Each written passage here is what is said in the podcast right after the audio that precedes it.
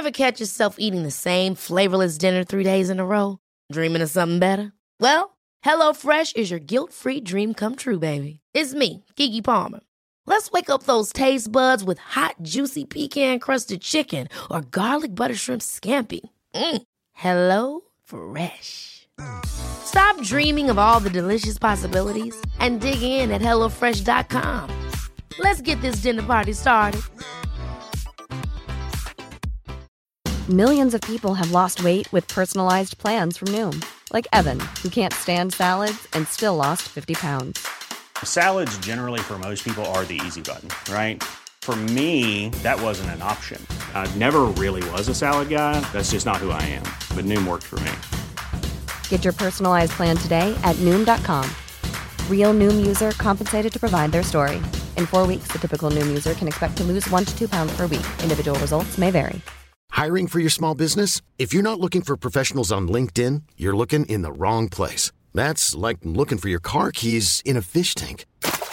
LinkedIn helps you hire professionals you can't find anywhere else, even those who aren't actively searching for a new job but might be open to the perfect role. In a given month, over 70% of LinkedIn users don't even visit other leading job sites. So start looking in the right place. With LinkedIn, you can hire professionals like a professional. Post your free job on linkedin.com slash achieve today.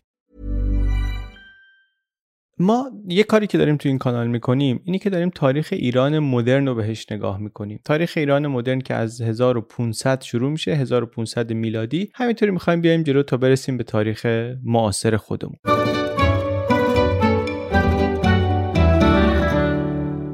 1500 شروع حکومت صفویان تقریبا. صفویان دو قرن و نیمی هستند. بعد اوایل قرن 18 وارد دوره بی ثباتی میشیم. صفویه خیلی ضعیف میشه بعد فرو میپاشه بعد افشاریه میاد افشاریه میره زندیه میاد. دیگه اواخر قرن 18 دوباره پادشاهی طولانی و قدرتمندی در ایران شروع میشه به نام پادشاهی قاجار. تو این ویدیو می‌خوایم برگردیم به این دوره بی ثباتی توی قرن 18 و نگاه دقیقتری بکنیم به اون تیکه اولش. قرن پرآشوب و ناآرام 18 که عملا قرن انتقال قدرت از صفویه به قاجاریه. ولی ما توش دو تا سلسله مختلف رو داریم که شروع میشن و دولت مستعجل هم هستن. افشاریه و زندیه. این ویدیو درباره افشاری است و در واقع درباره نادرشاه افشاره. قرن 16 رو دیدیم سالهای استقرار و تثبیت و اوجگیری صفویان بود. از تبریز شروع کردن و بعد قزوین و بعد اصفهان و ساختن اصفهان و شاه عباس و بعدم ماجرای افول صفویان و سقوط اصفهان رو گفتیم. گفتیم در 1722 که دقیقا میشه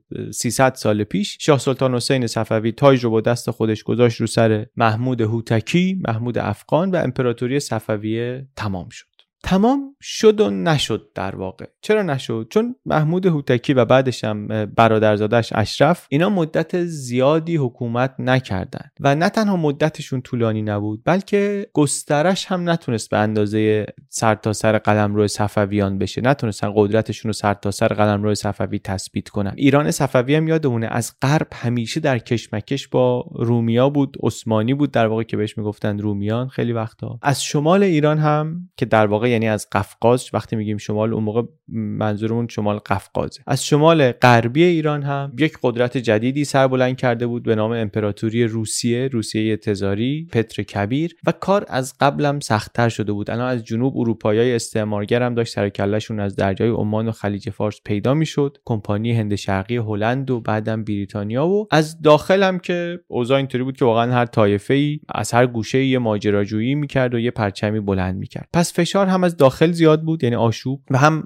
از غرب و شمال غربی عثمانی و روسیه. روسیه ای که اومده اومده باکو اومده پایین آستارا رو گرفته اومده رشت رو گرفته اومده لاهیجان رو گرفته عملا همه گیلان رو گرفته همه گیلان رو گرفته. تا قبل از اون تا قبل از اینکه صفویه ضعیف بشه فرو بپاشه. دولت مرکزی قوی بود. هم خارجی رو بیرون نگه می داشت با عثمانی هی عقب جلو می‌کرد ولی بالاخره اونجا جلو شد تا حدی می‌گرفت. حداقل وقتایی که قوی تر بود. و هم این نیروهای گریزان از مرکز رو نگه می داشت یه بالانسی ایجاد می‌کرد. اون قدرت وقتی ضعیف شد سیستم از تعادل خارج شد. یه نتیجهش این بود که افغان ها شورش کردن. شورش افغان ها بیشتر شورش داخلی مثلا تا حمله خارجی دیگه. افغان ها شورش کردن. یکی از همون نیروهای گریز مرکز بود. تونست جون بگیره و بیاد جلو و مدتی هم مسلط بشه. ولی گفتیم تسلطش هم طولانی نبود هم گسترده نبود. این هم بود که صفویه بالاخره 200 خورده ای سال حکومت کرده بود. امپراتوری درست کرده بود. مخصوصا بعد از شاه عباس دیگه خیلی قدرتمند شده بود. و همچنان الان انتصاب به خاندان صفوی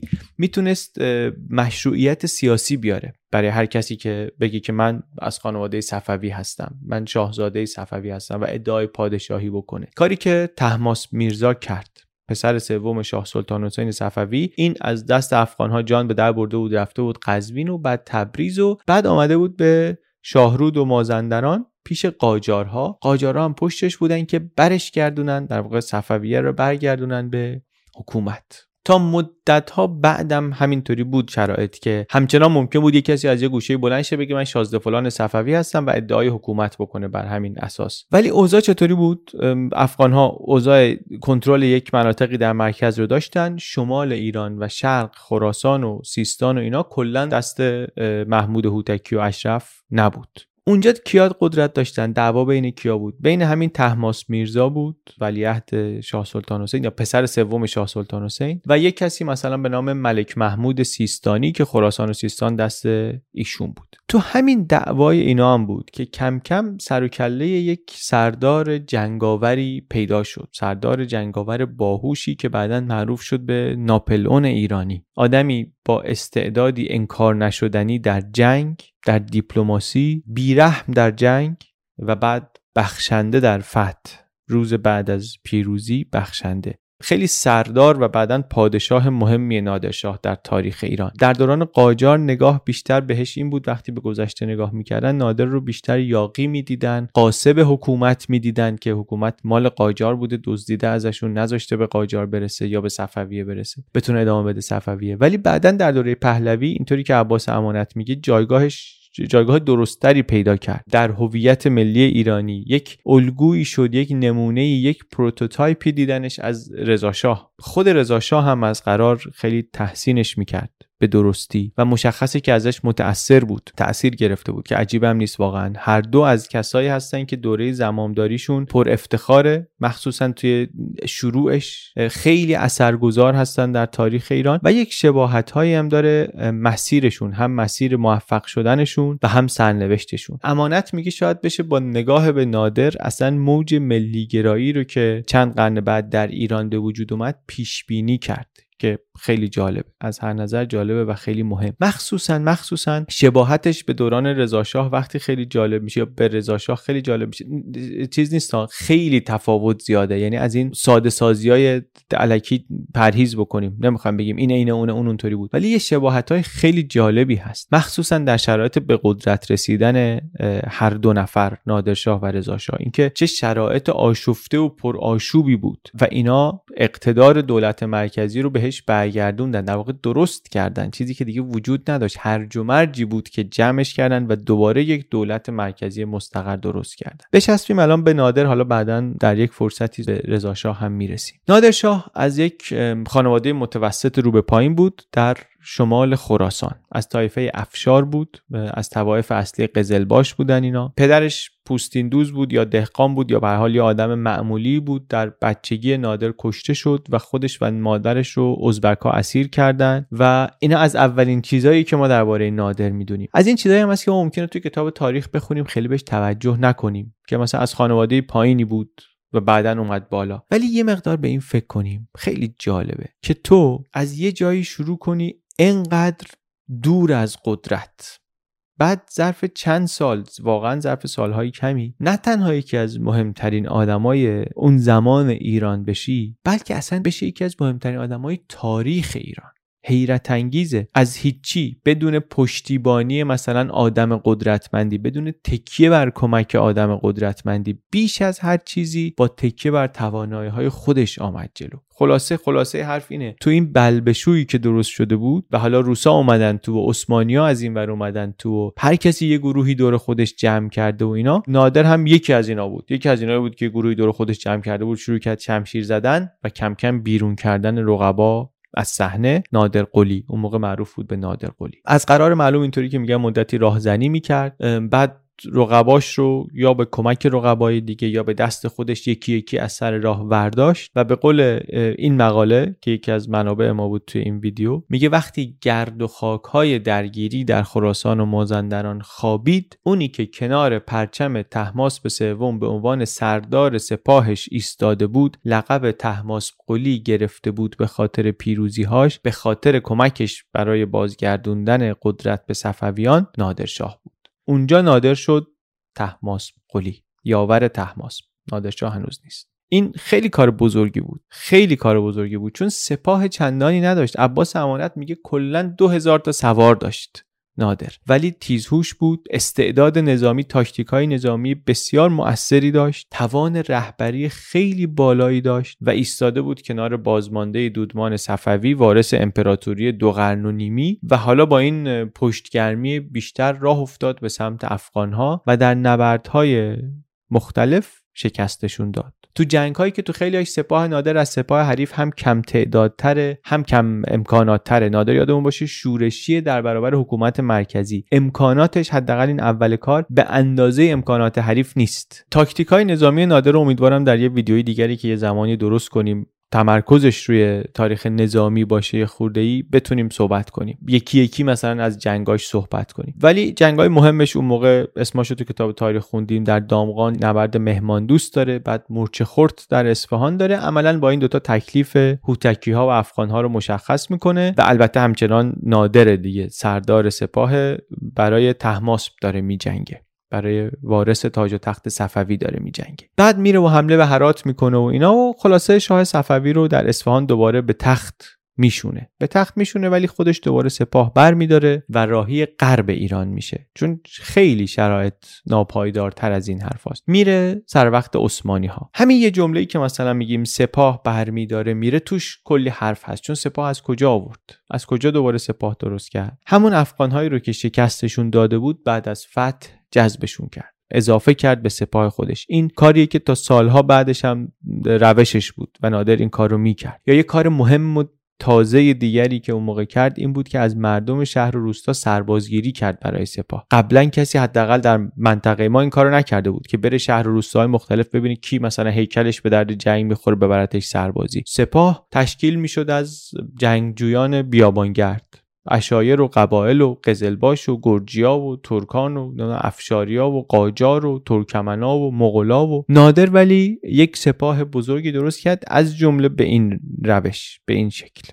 بگذاریم. راه افتاد گفتیم به سمت غرب به سمت عثمانی. ما قبلا گفتیم که صفویان همش در حال بکش واکش بودن با عثمانی. منتها فرق حمله نادر این بود که نادر برای اینکه بجنگه تکیه به فرهنگ شیعی نداشت که آی بریم سنیای فلان فلان شده رو تار و مار کنیم مثلا برگردیم. نادر شمشیر می‌زد و شمشیر می‌کشید برای ممالک محروسه ایران. دو تا نقشه جالب هست توی کتاب عباس امانت نشون میده که در این کلا 14 15 سال لشکرکشی نادر فرمان روایی نادر چه خبر بوده؟ از شورش قبایل تا لشکرکشی های خود نادر. قشنگ یه جا رو میخوابوند یه جای دیگه شورش می‌شد. پشت سر هم پشت سر هم داره از شرق میره به غرب میجنگه از شمال میاد این طرف میجنگه. انقدری که واقعا برای توضیح دادنش برای توجیه اون اوضاع پرآشوب بعضیا هیچ راهی پیدا نکردن بجز اینکه متوسل بشن به تئوری توطعه بگن حتما توطعه بوده نمی‌خواستن این اونطوری بشه که از هر جایی کسی رو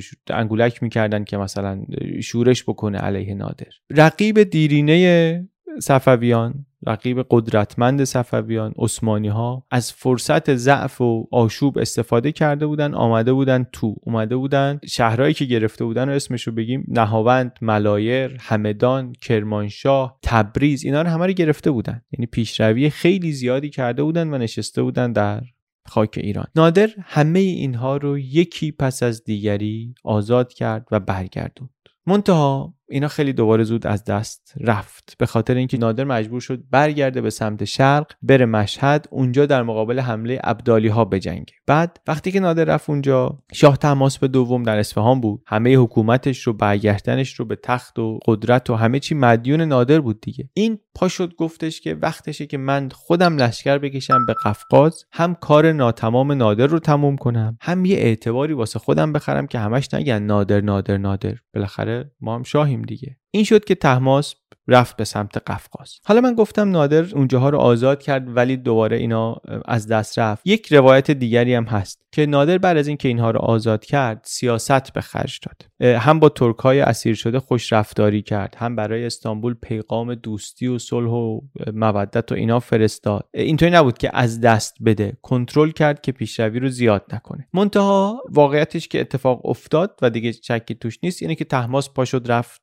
به قفقاز گرجستان و داغستان و ایروان و اینها که اینا هم مثل غرب ایران در طول دوران صفوی محل دعوا و اختلاف ایران و عثمانی بود. الان حالا روسا هم آمده بودن تو جزئیاتش نریم خلاصش بهتون بگم که لشکر تحماس شکست بدی خورد. لشکری که البته واقعا عملا تیم دوم ایران هم نبود دیگه. تیم اول که با نادر رفته بودن سراغ عبدالی ها در هرات. این سپاه تحماس به هم رفتن اونجا نه تنها قفقاز رو نتونستن پس بگیرن بلکه یه بخشی از این فتوحات پارسالی نادر رو هم به باد دادن رفت از جمله کرمانشاه و همدان رو. آخرش مجبورشون کردن یک صلحنامه امضا کردن که ما همدان و کرمانشاه رو بهت میدیم. قفقاز رو بیخیال شو. و ایشون هم پذیرفت و با این وضعیت شکست خفتبار برگشت در واقع اصفهان. نادر که خبردار شد سری برگشت اصفهان که بابا شما معلوم این کاره نیستی. به درد این کار نمی‌خوری. شاه رو فرستاد به تبعید. قدرت هم واقعا دست نادر بود. قدرت واقعی دست نادر بود. شاه رو فرستاد به تبعید و پسرش رو کرد شاه. پسرش رو گفت می‌کنیم شاه خودم میشم نایب السلطنه. و اینطوری قدرت نادر بر ایران عملا تثبیت شد و دیگه از صفویه فقط نامی باقی مونده بود. چون شاه جدید دیگه کار خاصی نمی‌تونست بکنه. طفل بود. مثلا هشت ماهش بیشتر نبود. نوزاد بود در واقع. اونو کرده بود شاه کار دست خودش مونده بود. چی گفت نادر با این کار؟ دیگه واضح تر از این نمی‌تونست بگه که من فقط خودم چون ایل و تبارم شاه نبوده چون الان شرایط مناسب نمی‌بینم برای اینه که شاه نمیشم. شما رو برای ویترین لازم دارم. بچه شش ماهه صفوی رو می‌کنم شاه. بعدش چیکار کرد؟ بعد دوباره را افتاد به سمت غرب به سمت عثمانی ها و این دفعه دیگه راضی به این نبود که مرز رو همونجا سر قصر شیرین تثبیت بکنه که سر عهدنامه زهاب بود و مثلا مرز مورد توافق بود. این بار نادر قصد بغداد کرده بود. توی این جنگ هایی که معروف به جنگ های ایران و عثمانی 1730 تا 1735 نادر البته بغداد رو نمی‌تونه بگیره ولی فشاری که به عثمانی ها میاره و ضربه هایی که با محاصره بغداد بهشون می‌زنه میرسون عثمانی رو به نقطه‌ای که قفقاز رو پس میده به ایران و ادعاهاش رو درباره غرب ایران هم پس می‌گیره. یعنی عملا برمیگردن ایران و عثمانی دوباره به همون عهدنامه زهاب عهدنامه زهاب قصر شیرین که قبلا دربارهش صحبت کردیم گفتیم چقدر سند مهمیه که البته گمم شده کسی نمی‌دونه کجاست. نه ایران داردش نه ترکیه. و این البته آخرین جنگ ایران و عثمانی در زمان نادر نیست. چهار بار فکر می‌کنم که نادر با عثمانی میره میجنگه. بعد از این فتوحات و تثبیت مرزهای ایران نادر دیگه فکر می‌کنه که کم کم وقتشه که خودش شاه بشه. منتها خب نادر از خانواده بالایی نیست و یه خورده این کار عجیبه. بالاخره 200 خورده ای ساله که شاهها همه از خانواده صفوی هست و نادر کیه؟ کسی نیست. اصل و نسبی نداره. برای اینکه یک مشروعیتی داشته باشه پادشاهیش بهش توصیه میشه و خودش هم قبول می‌کنه. یک مجمع عمومی درست می‌کنه از بزرگان سرتاسر سر ایران. حرکت عجیبیه. سرداران نظامی و بزرگان مذهبی و نخبگان و اینا رو همه رو دعوت می‌کنه. کجا؟ به دشت مغان. سال 1736 کار راحتی نیست که مثلا دعوت کنی همه آدما بیان. این همه آدم. میان ولی میان وسط یک دشتی و از اون رسوم مغولی یه مقدار دیگه. از این گرد همایایی که جمع می شدن مثلا خانه جدید انتخاب کنن. خیلی شبیه این رفتارهای دیگه نادر رو هم می‌تونیم ببینیم که چقدر متاثر از مغول ها بوده. ستایش می‌کرد چنگیز رو تیمور رو مخصوصا مخصوصا. این کارم یه خوره استیل اونا بود. اومدن و جمع کرد و حالا دقیقا اونجا چی گفت چی نگفت. بعضیا میگن که گفت من می‌خوام شاه بشم. مستقیم گفت. بعضیا میگن که نه. یه خورده امتناع کرد. بعد اصرار که کردن پذیرفت. من درست نمی‌دونم. یه ویدیوی کانال دیپ پادکست درباره نادر درست کردن. خیلی ویدیو خوبی هم هست اون. اونجا به نقل از منبعشون می‌گفتن که اونجا نادر گفت من به ضرب شمشیر زدم همه دشمنا رو تاروندم. الان هر کسی رو صلاح می‌دونین چاه کنید. صفوی باشه یا هر کی باشه. و بعد اینا گفتن نه مثلا خودت از همه بهتری. کتابی که هست یه کتاب خیلی معروفی هست که کسروی مقدمه ای برش نوشته. اون کتابم میگفتش که نه همه یک دل و یک زبان گفتن ما اصلا تو رو می‌خوایم. ما اصلا کسی دیگه ای رو نمی‌خوایم. به هر حال ولی هر طوری که بود نادر گفت من شاه میشم و همه هم تایید کردن یا از سر اعتقاد یا از سر ترس. بعضیا ممکن تایید نکرده باشن یه جایی هم گفت مثلا یه آخوندی یکی از علما گفت که من طرفدار همه ما طرفدار این هستیم که حکومت صفوی ادامه پیدا کنه و اینا. که اینطوری که میگن همون فردا به اموراتش رسیدگی کردن و تو همون صحرا ترتیب کارش رو دادن. بعد چیزهایی گفت و کارهایی کرد نادر که نشون می‌داد که سیاست جدیدی داره و سیاستش متفاوت از صفوی است. اینو هم همونجا تو دشت مقان هم گفت. مهمترینش شاید سیاست دینیش بود. این چیزیه که ما من کمتر دربارش شنیده بودم. من درباره نادر فتوحات و جنگ و همه اینا رو کمابیش شنیده بودم. نه اونقدری که باید. ولی این سیاست دینیش خیلی برام جالب بود. صفویه یادمونه دیگه. اینا اصلا با ساختن یک هویت مذهبی جدید در ایران قدرتشون رو تثبیت کردن. ایران شیعی. در تقابل با عثمانی که سنیه. مثلا ایران رو شیعه کردن شیعه دوازده امامی. و حالا یکی از اختلافات دیگه همیشه با عثمانی این بود که مثلا به ایرانیا می‌گفتن اونا که شما چرا به خلیفه های پیغمبر اسلام که برای ما محترم هستن فوش میدین؟ چرا لعنتشون می‌کنید از تریبون های رسمی از روی منبر؟ و این اختلاف بود توی بعضی از عهدنامه ها دیدیم زمان مثلا شاه عباس توافق کرده بود می‌گفت ما دیگه فوش نمیدیم. ممنوع می‌کنن ناسزا گفتن به خلفا رو. نادر آمد گفت که ما اصلا اون شیعه دوازده امامی رو می‌ذاریم کنار. مذهب ما شیعه جعفریه.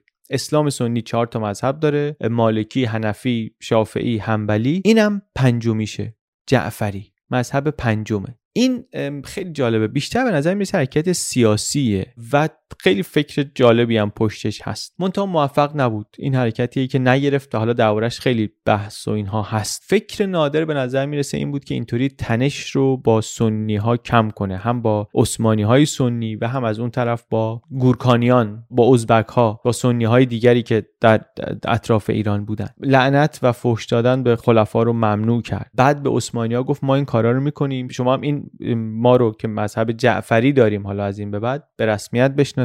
بگذارید مسلمانای ایران هم بیان مثل بقیه مسلمان ها مثلا برن مکه و حج و اینا. خیلی این ور شد. عثمانی ها نهایتا اون جعفری رو نپذیرفتن ولی حج رو گفتن که اجازه دادن که بیان. بیان و ایرانیان بتونن برن سفر حج. این ولی کلا این پروژه مذهبی نادر یک دریچه خوبی بهمون به میده از اینکه این آدم چه ویژنی داشته و هم تهدیدها رو چی می‌دیده و هم چطوری در پی رفعشون بوده. بگذاریم. بعد از پادشاه شدن نادر دوباره عزم جنگ می‌کنه. این بار به سمت شرق و به سمت هند. هند گورکانی که روزگاری خیلی قدرتمند بود ثروت خیلی زیادی جمع کرده بود ولی الان قدرتش کم شده بود. قدرتش کم شده بود ثروتش ولی هنوز بود. نادر لشکر کشید به هند. چرا رفت هند بعضیا گفتن دنبال کشورگشایی و ثروت اندوزی بود بعضیا گفتن نه. اینا بدهی داشتن به ایران نمی‌دادن. نادر می‌گفت طلب یک سال از این پنج سال به من بدید من پول سربازا رو بدم. اینا نمی‌دادن و لشکر کشید. بعضیا نوشتن که دنبال شورشی ها کرد و اینا پناه آورده بودن به اونجا. رفت شروع کرد یکی یکی شهرها رو گرفتن. کاری به دلیلش نداریم من نمی‌دونم هنوز که چی هست. دلیلش چی بوده یا بهانش چی بوده؟ ولی اینو می‌دونیم که حمله کرد. شروع کرد از قندهار و بلخ و کابل و پیشاور و لاهور و پیش به سوی دهلی. دهلی پایتخت امپراتوری گورکانی از بزرگترین امپراتوری های اون دورانه واقعا. یعنی فقط این نیست که تو این منطقه بزرگه یک جایی که من از درستیش مطمئن نیستم می‌گفت اندازه نسبت اندازه اقتصاد گورکانی به کل اقتصاد دنیا اون روز مثل نسبت الان مثلا حجم اقتصاد آمریکاست به همه دنیا. من اینو مطمئن نیستم. ولی دیدم که میگن که فکر نکنید که مثلا یک دولت ضعیفی اونجا بود یا یک حکومت فقیری اونجا بود خیلی مهم نبود و نادر رفت حمله کرد. در دنیای اون روز خیلی مهم بود. نادر رفت اونجا عزم مرکز چنین امپراتوری کرد که دورم هست از مرزهای ایران نسبتا. و همچنان تو خیلی از این نبردهایی که نادر داره میره سپاهش از رقیبش کوچیکتره ولی تاکتیکاش مؤثرتره در 1739 یک نبرد سرنوشت سازی داره در کرنال کرنال یا کارنال 100 کیلومتری دهلی خیلی انگار نبرد مهمیه که ویکیپدیای فارسی اصلا نداره. ما انقدر دربارش کم می‌دونیم. ظرف سه ساعت میگن یک سپاهی رو شکست داده که 6 برابر سپاه خودش بوده.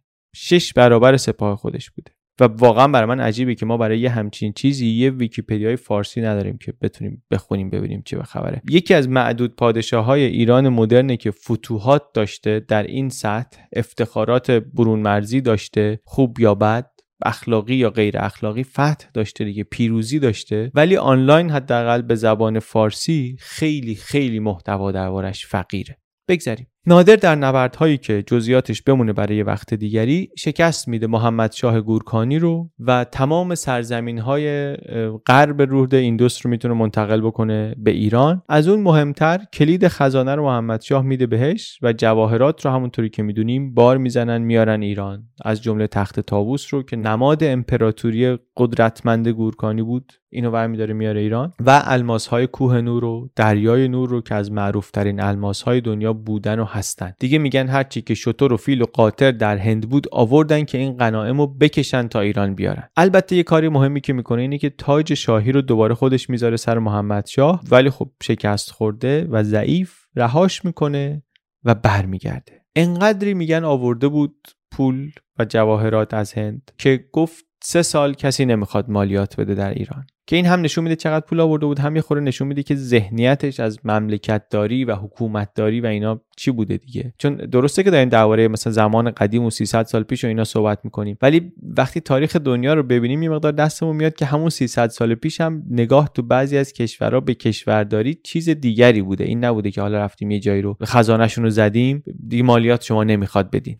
اینطوری نبود. بگذاریم. اینجا ولی اینطوری بود. امپراتوری گورکانی هم همینطوری ضعیف بود با این کشتار و غنایمی که نادرشاه ازشون گرفت و شکستی که بهشون تحمیل کرد ضعیفتر هم شدن و به گفته بعضی از مورخین همین زمینه ای درست کرد برای اون بلایی که بعدا سر هند آمد در قالب استعمار. و اینم حالا در جاش بهش می‌پردازیم. بعدم با اون ثروتی که از هند آورده بود یه کاری که کردیم بود که مثلا شروع کرد به نیروی دریایی برای ایران درست کردن. دیده بود که به نظر می‌رسه اروپایی‌ها نیرو دریایی قوی دارن. سوار کشتی میشن از اون سر دنیا میاین اینجا از ما چیز میز می‌خوان. ما نیرو دریایی نداریم باید داشته باشیم. از بوشهر چوب میبردن. از ببخشید مازندران چوب میبردن به بوشهر برای کشتی سازی. از هند هم تعدادی کشتی آورده بودن و همون کشتی ها رو انداختن به آب یه نیروی دریایی درست کردن و رفتن بحرین رو گرفتن از عرب ها رفتن عمان رو گرفتن. حالا یه جور دیگه هم البته اینو میگن که کشتی رو از هلندیا و انگلیسیا خرید رفت با اینها مسقط رو گرفت بعدا کشتی سازی کرد و همه این فعلا رو هم باید خورده با دقت استفاده کنیم. چون تا جایی که من دیدم خودش این حمله های دریایی رو نکرد. نادر توش نبود. یعنی ندیدم جایی نوشته باشن که نادر خودش سوار کشتی شد یا یک حمله دریایی رو شخصا رهبری کرد. البته پروژه مهمی بود این پروژه کشتی سازی و پروژه نیروی دریایی و پروژه موفقی هم نبود. یعنی نتونست ناوگان قابل اتکایی اونطوری که می‌خواست برای ایران بسازه.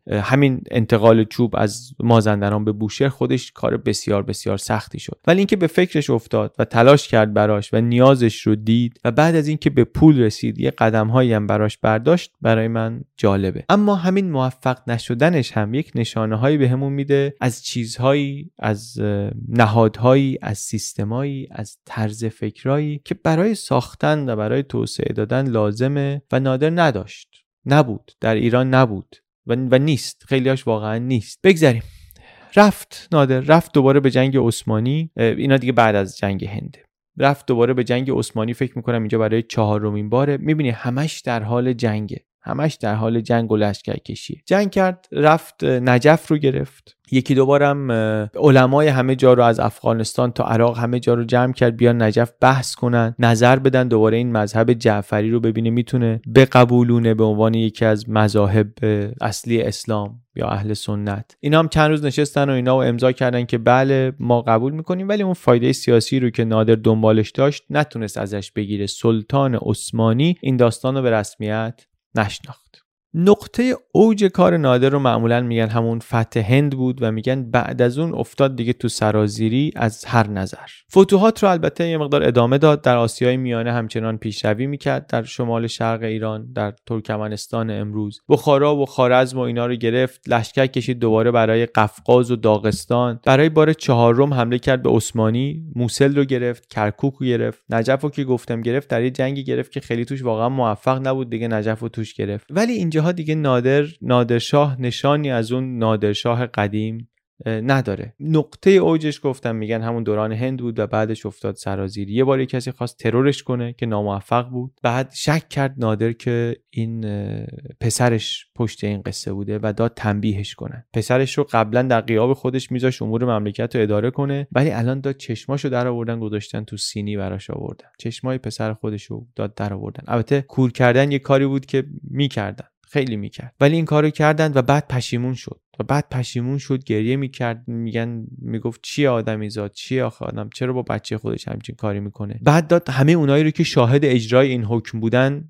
تنبیهش کردن. اعدام کردن اینا رو. گفتش که چرا جلوی منو نگرفتید؟ چرا جلوی اجرای این حکم رو نگرفتید؟ اسیر پارانویا شده بود. اینا اینا دیگه نشانه های آدم سالم نیست. پولا ته کشیده بود. معافیت مالیاتی رو برداشت. افتادن به زور از مردم پول گرفتن. فشار زیاد به مردم آوردن. این مردم رو دوباره ناراضی کرد. جسمی میگن بیمار بود روانی بیمار بود شاهی شده بود نامحبوب زورگو که دیگه نه مردم میخواستنش و نه حتی عمرای ارتش خودش. بر همین میگن یک بار که گفته بود که اینا دارن توطئه می‌کنن علیه منو حالا من شب بخوابم صبح پاشم دمار از روزگار اینا می‌خوام در بیارم. شب که خوابیده بود ریختن تو چادرشو سرشو بریدن و خیال خودشونو راحت کردن. کسی رو که یکی از موفق ترین و پردستاوردترین حاکمان تاریخ ایرانه. خیلی بر من عجیبه و یه خود باعث ناراحتی زیاد خجالت که مثلا ما میگیم نادر ناپلون پارس فلان فلان و اون وقت جنگ های نادرشاه یک صفحه ویکیپدیای فارسی کامل نداره. صفحه ویکیپدیای فارسیش اینه. مقایسه بخوایم بکنیم نمی‌خوام بگم مثلا بریم با ویکیپدیای ناپلئون مقایسه کنیم. با همین صفحه در انگلیسی مقایسهش کنیم ببینیم. واقعا نشونمون میده که وضع چیه و چه کار باید کرد. کار نکرده خیلی زیاده. نادرشاه افشار الان همه فتوحاتش رو گفتیم ایده هاشو گفتیم پروژه هاشو گفتیم. یه تصوری ازش تو ذهنمون اومد دیگه. فکر می‌کنین چند سال حکومت کرده؟ کلا 11 سال. فکر کنیم واقعا به اینکه چه کارا کرده و بعد دوباره فکر کنیم به اینکه کلا 11 سال حکومت کرده. چیزایی که درباره نادرشاه برای من جالبه اینه که یه ایده هایی داشت. از تنش زدایی. که عجیبه دیگه. شاهی که همه عمرش انگار در جنگ بوده به نظر می‌رسه یه جوری دنبال این ایده تنش زدایی کردن و اتحاد بود. حالا آیا می‌خواست مثلا امت اسلامی رو از گورکانیان تا ایرانی ها و تا ترکان عثمانی متحد کنه زیر پرچم اسلام در مقابل قدرت های رو رشد اروپایی؟ اینطوری که بعضیا میگن. آیا می‌خواست که در دو طرف به یک صلح و تعادلی برسه؟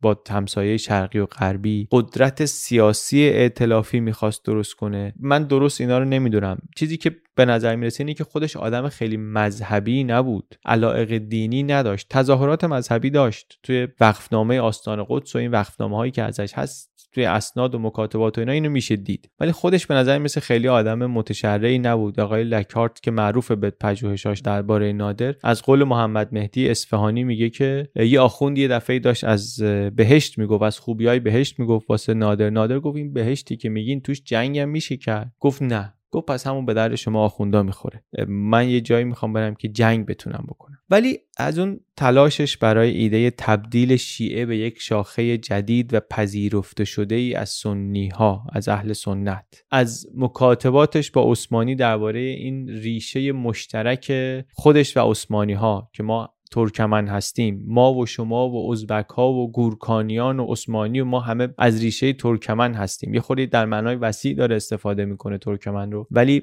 بالاخره نشون میده دنبال یک اتحاد اینطوری هست. سفیر میفرسته به استانبول برای عثمانی پیش عثمانی ها که دائم یه کسی اونجا باشه منافع ما رو تضمین بکنه دربارش صحبت بکنه چونه بزنه. به نظر می‌رسه دنبال اینه که مفهوم ملیت ایرانی رو شاید روی پایه های جدیدی بنا بکنه. حتی یه کلاه نادری داره با می‌کنه که اونم شاید بشه یک تلاشی در این راستا دید. سکه نادری ضرب می‌کنه در ایران به جای عباسی که زمان صفویان رواج داشت.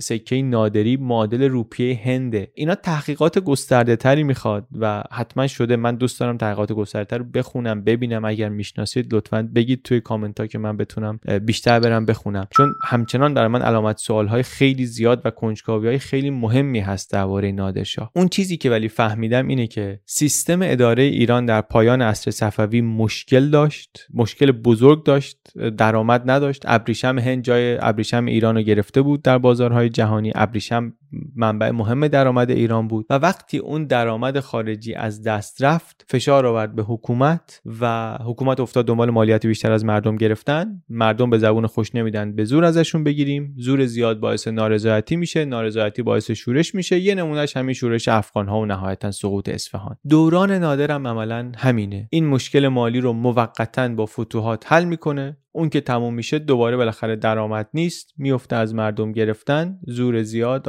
آوردن به مردم نارضایتی و بعد آره انقلاب علیهش نمیشه ولی بالاخره کارش رو به اون جایی میرسونه که رسید. امپراتوری وسیع و بزرگی که نادر درست کرده بود به همون سرعتی که تقریبا درست شده بود از بین رفت. تون کتاب منصوب به کسروی یک تشبیه قشنگی می‌کنه. میگه دولت نادر درخت جوانی بود سرو نوخیزی بود ولی مثل یک چنار کهنسال از درون آتیش گرفت. این انتظار نداری نهال جوون اینطوری آتیش بگیره. مثل یک چنار کهنسال از درون آتیش گرفت. خیلی به نظرم تعبیر جالبیه. بعد از نادرشاه چی شد؟ قدرت های محلی دوباره سر بلند کردن. بزرگترینشون کریم خانه و زندی است که در یک ویدیو دیگه سراغش میریم. ولی اون یک پارچگی و گستردگی که در قبلا در ایران بود به ایران بر نگشت در ادامه قرن 18 تا وقتی که پایان قرن 18 حکومت رسید به قاجارها. قاجارهایی که شاید اگر همین نادر جد بزرگشون فتحعلی خان رو که کنار تحماس میرزا بود اونطوری که متهم بهش نکشته بود یا از سر راه ور نداشته بود در 1726 قاجارها زودتر به قدرت می‌رسیدن. اما نادر آمد فتلی خان رو که فرمانده سپاه تحماس بود قبل از خودش و داشت کمکش می‌کرد برای بازپسگیری سلطنت از سر راه برداشت. خودش شد دست راست تحماس تحماس قلی و همونجوری که دیدیم اصلا بعدا هم نشست سر جاش و قاجارا مجبور شدن یه صد سالی صبر کنن تا دور حکومت بهشون برسه. چرا نادرشاه امپراتوری با دوامی نساخت؟ به نظرم یه جواب سادهش همین میشه که مثلا به همون دلیلی که پایتختی نداشت. پایتخت نادر کجا بود؟ یه مدت زیادی در مشهد زندگی می‌کرد ولی نمیشه گفت پایتخت حکومتش مشهد بود. به نظر می‌رسه بیشتر نادرشاه همون سبک زندگی چادری و اشایری باب میلش بود. بین کلات نادری و مشهد بود. بیشتر ساله آخر عمرش هم اینجا بود. و البته دوره‌ای که مشهد توش رشد کرد موقوفات نادری و اصلا رشد و اهمیت پیدا کردن مشهد در ایران بخش زیادیش برمیگرده به دوران نادرشاه. همونطوری که قبل از او اصفهان در صفویه بزرگ شد و شیراز در زندیه و بعد تهران در قاجاریه بیش از هر چیز نادر نابغه نظامی بود. با توان رهبری خیلی بالا و متاسفانه تاریخ نگاری نظامی ما به نظر می‌رسه که خیلی ضعیفه یا حداقل آنلاین منابعش خیلی ضعیفه. حتی از بقیه رشته های تاریخی اونم یه مقدار اطلاعات از تاریخ نگاری نظامی کمتره. گزارش هم که داریم از هم اسران نادر بیشتر رود درازی و انشا نویسیه که درست نمیشه. واقعا سر در آورد ازش که چی دارن میگن. کسروی حرف جالبی می‌زنه. میگه از زمان مغول در ایران وقتی چیزی می‌خواستن بنویسن معنی رو میذاشتن کنار با واژه ها بازی می‌کردن. انقدر در بند جناس و فنون ادبی بودن ما آخرش نمیفهمیدیم اوضاع چی به چی بوده و چی شده. و این رو توی تاریخی که زمان نادر نوشتنم میشه دید. بعد از نادر میگیم سلسله افشاریه دیگه. بعد از نادر تمام نشد. برادرزاده شاه شد چون پسرش قبلا کور کرده بود. خیلی ها رو گفتم کور کرده بود. در اقامتگاه سپاه نادر که می‌رفتی میگن بسیاری کور بودن. این شاه جدیدم که اومد زد پسرها و نوه های نادر رو کشت. بعد دوباره رفت سراغ قاجارها. از جمله پسر رئیس ایل قاجار رو که ازش احساس خطر می‌کرد اخته کرد. همین آقا محمد خان قاجار رو همون کسی که بعدها سلسله قاجار رو بنیان گذاشت. نادر برای اینکه سلسلش رو محکم بکنه پایه هاش رو با همه خانواده های مهم وصلت می‌کرد. از جمله پسرش رو با یک شاهزاده صفوی وصلت داده بود یک نوهی داشت که خون صفوی داشت و امیدوار بود که این بتونه پایه رو محکمتر هم بکنه. اسم اون نوه رو هم گذاشته بود شاهرخ. به یاد تیمور. خیلی به نظر می‌رسه که هم علاقه داشت به تیمور هم واقعا شبیه تیمور بود. بیشتر از ناپلون و اسکندری که گاهی بهش تشبیهش می‌کنن شبیه تیمور بود به نظر می‌رسه. این شاهرخ هم به حکومت رسید ولی یک حکومت محلی در خراسان که در اون سالهای بعد از نادر ساندویچ شده بود بین دو تا حکومت محلی دیگه که از امپراتوری نادر شاه جدا شده بودن احمد شاه دورانی و کریم خان زند که داستان دومی رو که بیشتر به تاریخ ایران مربوط میشه در یه ویدیوی دیگری میگی. کسروی یک مقدمه ای نوشته بر کتاب نادرشاه در 1324 چهار سال بعد از تبعید رضا شاه اینو نوشته کسروی. نوشته که شکی نیست که نادر ستم می‌کرده. شکی در این نیست به مردم ستم می‌کرده. ولی به اینم دقت می‌کنیم که مردم چقدر به نادر ستم کردن. نادری که وقتی بلند شد که روس و عثمان و افغان تقسیم کرده بودن ایران رو. هر کسی یه جایی بر خودش علم بلند کرده بود. نادر اومد همه رو گوشمالی داد و بعد به تایید بزرگان خودش رو شاه کرد. و بعدم که شاه شد نرفت به شراب و کباب و عیش و نوش. رفت به گسترش مرزها رفت به تقویت کشور تقویت دولت. و مردم چه کار کردن؟ کسروی میگه مردم گفتن که نه صفوی ها رو برگردونیم بتونیم راحت فوش بدیم به خلفا. می‌گفتن آره آشوب بود اومدی برطرف کردی دیگه وقتشه که شما بری کار رو بسپری به اهلش که اهلش کی باشه؟ صفوی باشه. یکی از صفوی شاه باشه. حالا کارا دست خود نادر باشه نایب السلطنه باشه سردار باشه چی باشه ولی شاه از اونا باشه. هر کسی از بچه های صفوی میگه پرچم بلند می‌کرد هوادار پیدا می‌کرد. حواسمون هست که این حرف رو کسروی داره میگه و کسروی می‌دونیم که نظرش درباره فرهنگ شیعه و درباره صفوی چیه. یه ایده هایی درباره این داریم. ولی همه اینا به کنار. درباره این که نادر به ایران چی داد و بعد مردم به نادر چی دادن به نظرم حرف جالبی داره می‌زنه که میارزه بهش فکر کنیم. همینجا این ویدیو رو تمام کنیم. ادامه تاریخ ایران رو در ویدیوهای دیگه دربارش صحبت کنیم من علی بندری هستم و این ویدیو در یوتیوب بی پلاس منتشر میشه